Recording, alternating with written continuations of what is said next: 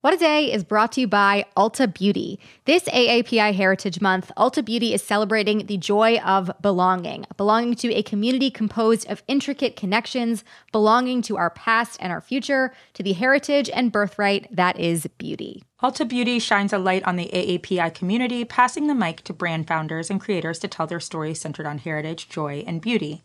They carry AAPI owned and founded brands like Live Tinted, Peach and Lily, Glamnetic, Tree Hut, and more. Shop AAPI owned and founded brands at Ulta Beauty stores and Ulta.com.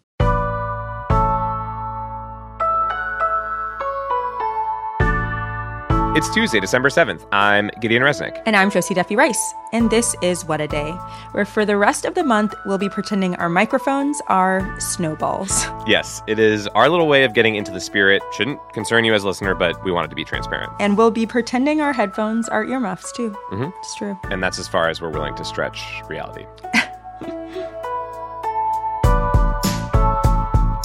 On today's show, we're going to dive deeper into the issues behind the historic lockout in Major League Baseball. Plus, U.S. diplomats will not be in the stands for the upcoming Winter Olympics in Beijing. But first, on Monday, the U.S. Department of Justice filed a federal lawsuit against Texas over the state's recently updated redistricting maps.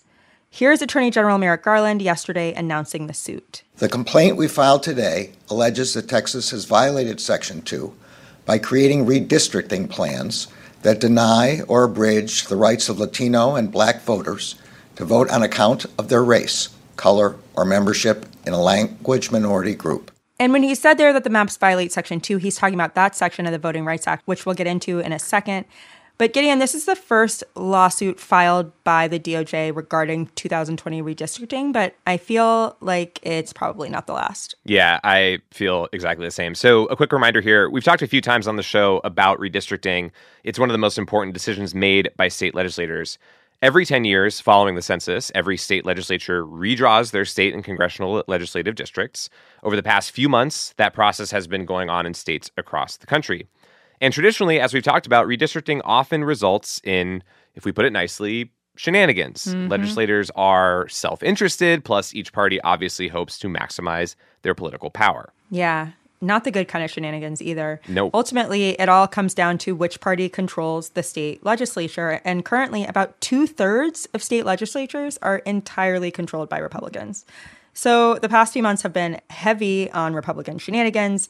And where are Republican shenanigans more predictable than the great state of Texas? Truly nowhere. Um, that is the rep. So, Josie, before we get into the lawsuit, then tell us a little bit about what these new maps in Texas actually look like. Sure. So, Gideon, it's a pretty predictable story. Both congressional houses are controlled by Republicans, as we said, plus the governor is a Republican. So, unsurprisingly, the redistricted maps for the House of Representatives, both state congressional houses, and the State Board of Education all heavily favor Republicans. Uh-huh. This isn't new. The old maps also favored Republicans. And it isn't so much that the maps have changed, it's that Texas has changed. Um, and the maps basically ignore that. Yeah, as is seemingly common in mm-hmm. so many of the states that we've talked about. So, what did the census say about how the state's population has changed? So, census data shows two major things happening in Texas. First, Texas gained more residents than any other state. It grew a whopping 16% in the 10 years between 2010 and 2020. Wow. And 16% is a lot, right? In a state that was already extremely big, like Texas. Totally. Second, people of color were responsible for 95% of that growth. 95%. Yeah. In fact, for every one additional white resident that Texas gained in the past decade, it gained 11 additional Hispanic residents. Wow. So it's pretty clear that people of color are responsible for the growth in Texas for the past 10 years. But the maps don't show that growth. Instead, Republicans allegedly manipulated the districts to ensure that they kept power. So there are two new districts that are primarily white Meanwhile, the number of districts where Hispanics are the majority went from eight to seven. Hmm. The number of districts with a black majority went from one to, ready for it, zero. Wow. And although the non Hispanic white population shrunk significantly since 2010, there are more majority white districts now than there were before. Yeah, it's really crazy when you spell it out like that. So, can you talk to us a little bit more about the lawsuit and what it intends to do? Yeah, so in their lawsuit, the Department of Justice claims that Texas's maps are unconstitutional. And that they violate the Voting Rights Act because they unfairly dilute minority voting power. And it seems pretty cut and dry to me, Gideon. I don't know about you, but Yeah. when Texas has gained more people than any other state, 95% are people of color, and somehow the maps benefit Republicans and white people. It just seems, I would say, suspicious. That's the word I would use. Mm-hmm. The lawsuit mentions the quote, extraordinarily rapid and opaque legislative process that led to these maps and says that lawmakers, quote, refuse to recognize the state's growing minority electorate. And by filing the lawsuit, the DOJ hopes that a federal court will block the state from using these new maps in the upcoming March primaries. So that's the current goal. Mm-hmm. I would just add that while it's ridiculous that they even have to file this lawsuit, it's a very good sign, right? That Biden's DOJ is willing to file suit in cases like these. I mean, it's an important move, and it's basically the only oversight mechanism they have at this point. Yeah, you mentioned at this point, um, does the federal government have any other recourse when a state files blatantly unrepresentative maps like this one? You know, unfortunately, they don't really anymore. So, for 50 years, the Voting Rights Act required that some states, including Texas, were subject to what's called pre-clearance, meaning they had to have their redistricting maps undergo federal review in hopes of avoiding this exact type of scenario, right? But in 2013, the Supreme Court gutted part of the law, which eliminated oversight, and they've been chipping away at other parts of the Voting Rights Act in the years since. So this is the first time in half a century where oversight is basically non-existent during the redistricting process. And that's really why DOJ had to file this lawsuit to begin with. Here's Attorney General Merrick Garland talking yesterday. Were that pre-clearance tool still in place, we would likely not be here today announcing this complaint. Yeah, so the bottom line there, right, is that it was a mistake for the Supreme Court to gut that part of the Voting Rights Act because obviously states still need oversight. Right. And so now the DOJ is doing what it can with the tools that it has. We'll have even more to say about redistricting on tomorrow's show when we have an interview with a candidate for Georgia's Secretary of State, Bee Nguyen. But also make sure to watch Crooked's special live stream today, What a Year, a fundraiser to support local elections and protect voting rights. Yeah, excited to hear that interview on the show. Another story that we've been following is the ongoing MLB lockout that we mentioned on the show a few days ago. It began early Thursday morning after a five year collective bargaining agreement between owners and players expired, and they failed to reach a new agreement. And this marks the first work stoppage for the MLB in almost three decades. Yeah, so Gideon, can you remind us of uh, some of the issues at play here? Yeah, there are a lot. Um, so for that answer, I caught up with Lindsey Adler. She's a reporter who covers the Yankees for The Athletic. When the collective bargaining agreement was agreed upon in 2016, it was pretty clear it was a loss for players and clubs and ownership, sort of where there's an inch, they took a mile. It kind of wound up coinciding with the development of technology that has made it much easier for clubs to quantify player value. When you can properly quantify that as a player ages, you're not going to overpay. So, all of this combined kind of led to the eradication of baseball's middle class. So, that's a big concern for the union. Yeah, she kind of summed it up by saying that these issues are coming, quote, at the intersection of competition and player evaluations and paydays. That is really fascinating, especially the point about estimating player value. So, what practical impact does this lockout have on players right now?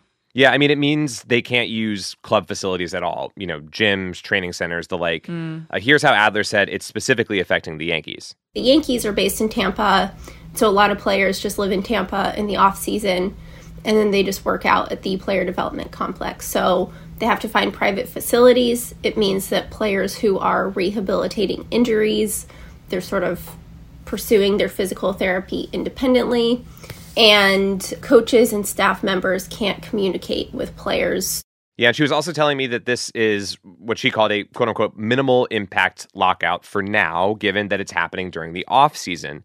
But those dynamics would quickly change if it stretches into spring training. Yeah, definitely. So, what has actually happened in the days since this began? Has there been any progress in negotiations? Uh, not really, Josie. No. um, it has seemed like not much has happened at all except uh, online presence is changing. So when we mentioned this story last week, we said that MLB had scrubbed uh, pictures of players themselves on MLB.com, and Adler said that the players took it a step further. A few players thought that it was funny to see that their likenesses had been taken down from the website entirely. And so, sort of started like a social media campaign where they're blacking out their likenesses and their like Twitter and Instagram avatars. You know, However, they want to organize. I'm into it. yeah. Uh, one last thing that was interesting we've been talking a lot about labor activism throughout the past year on WAD, and this all kind of fits in and kind of doesn't. Adler says that unlike the 1994 player strike, there's a bigger sentiment nowadays in favor of the players and this acknowledgement of how much revenue they generate for the league. There is a much broader sentiment that understands that the players generate the revenue and they are looking to be compensated fairly for it. I mean, I cover a player who makes $36 million in a year. I understand why that's hard for, you know, someone like me to see him as part of the labor class like myself. But when he's generating the type of revenue that he is for club ownership, yes, it is the same dynamic between myself and my boss. It's just at a much, much bigger scale. Yeah, so we'll keep track of the story as it develops, but that is the latest for now. We're going to be back after some ads.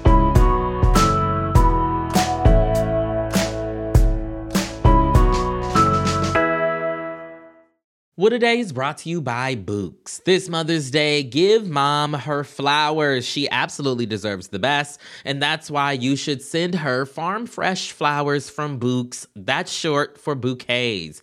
Bouqs has modern designs and unique flowers you can't find anywhere else. And with 20% off, you can send some to mom, your wife, your auntie, even your granny, okay? Anyone who deserves flowers in your life. Mm-hmm. It doesn't have to be holiday specific. You get flowers, you're getting flowers, everyone's getting flowers.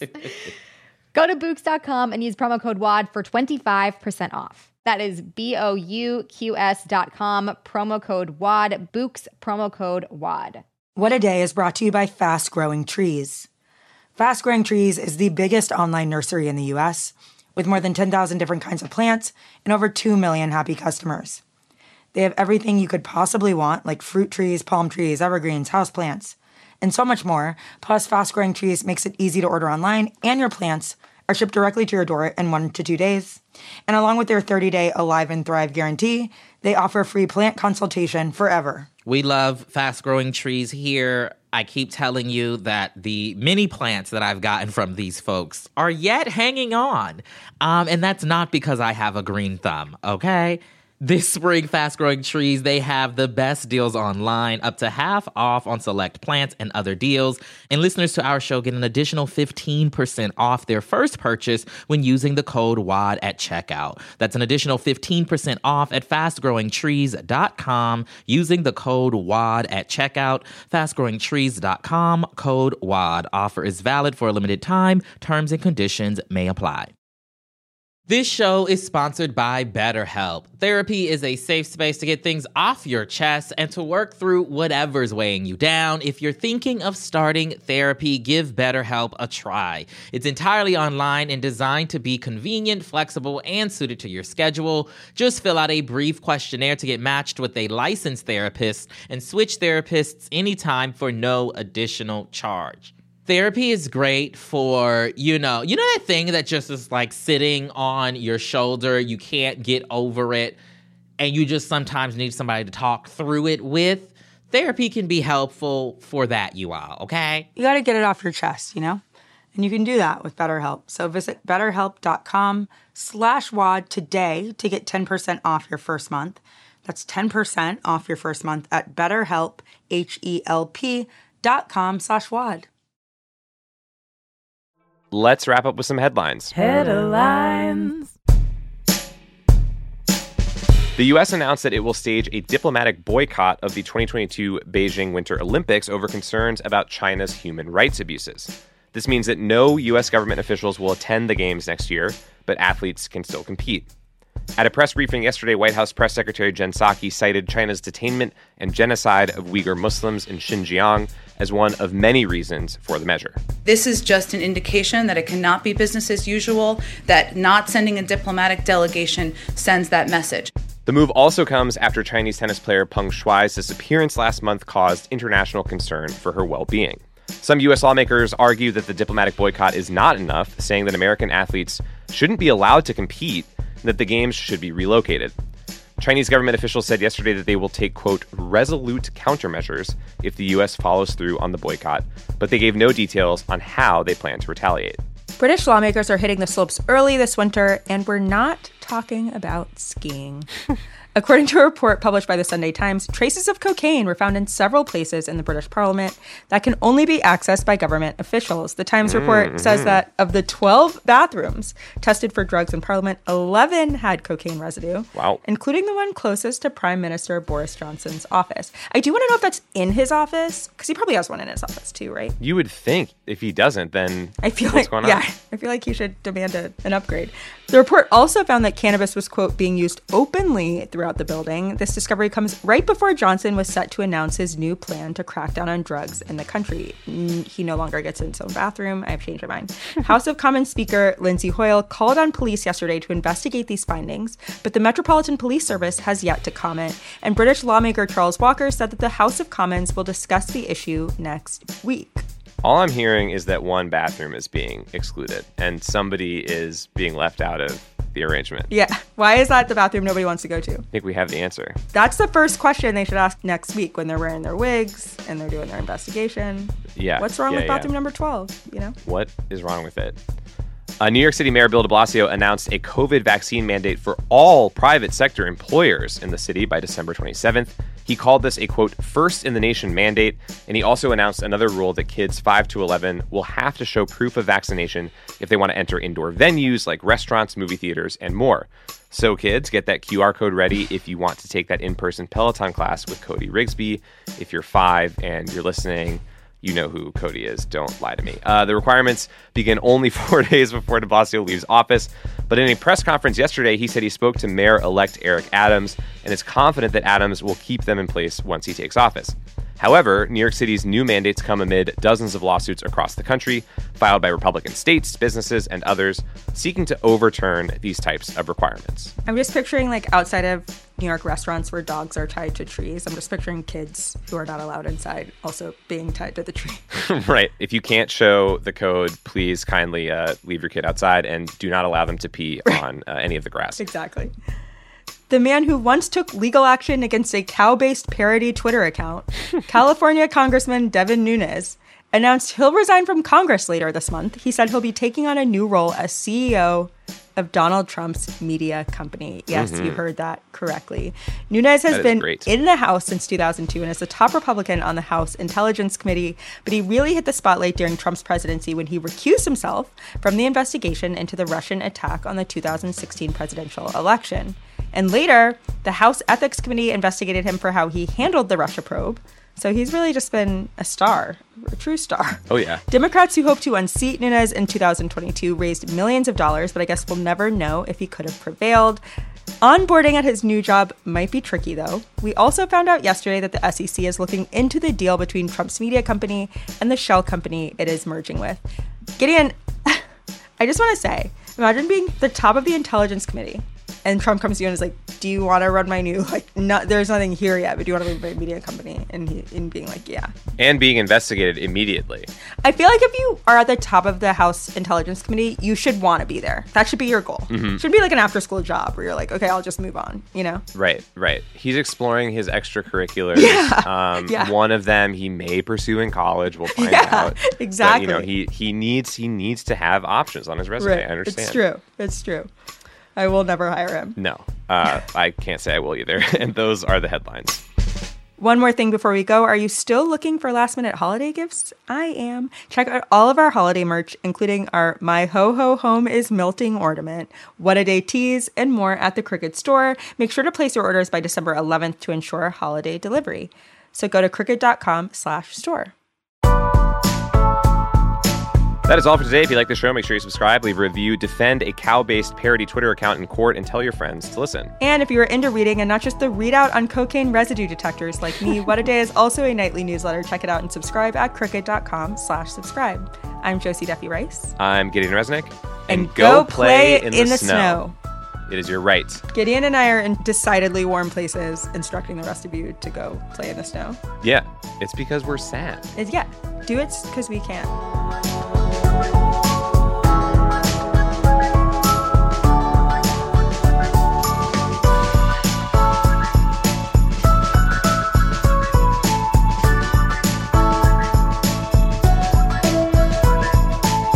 What a Day is a production of Crooked Media. It's recorded and mixed by Bill Lance. Jazzy Marine and Raven Yamamoto are our associate producers.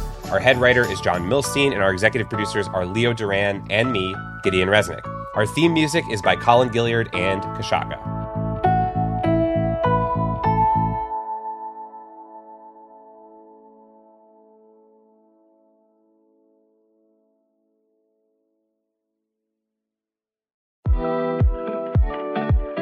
You don't need a lot of money to do more with it. Join Padma Lakshmi, Viola Davis, and Fidelity's Women Talk Money team during our free Women's History Month series as we get real about ways you can start planning and saving for the future you want so you can feel good about your money every step of the way. Save your seat today at fidelity.com slash WHM. Investing involves risk, including risk of loss. Fidelity Brokerage Services, member NYSE, SIPC.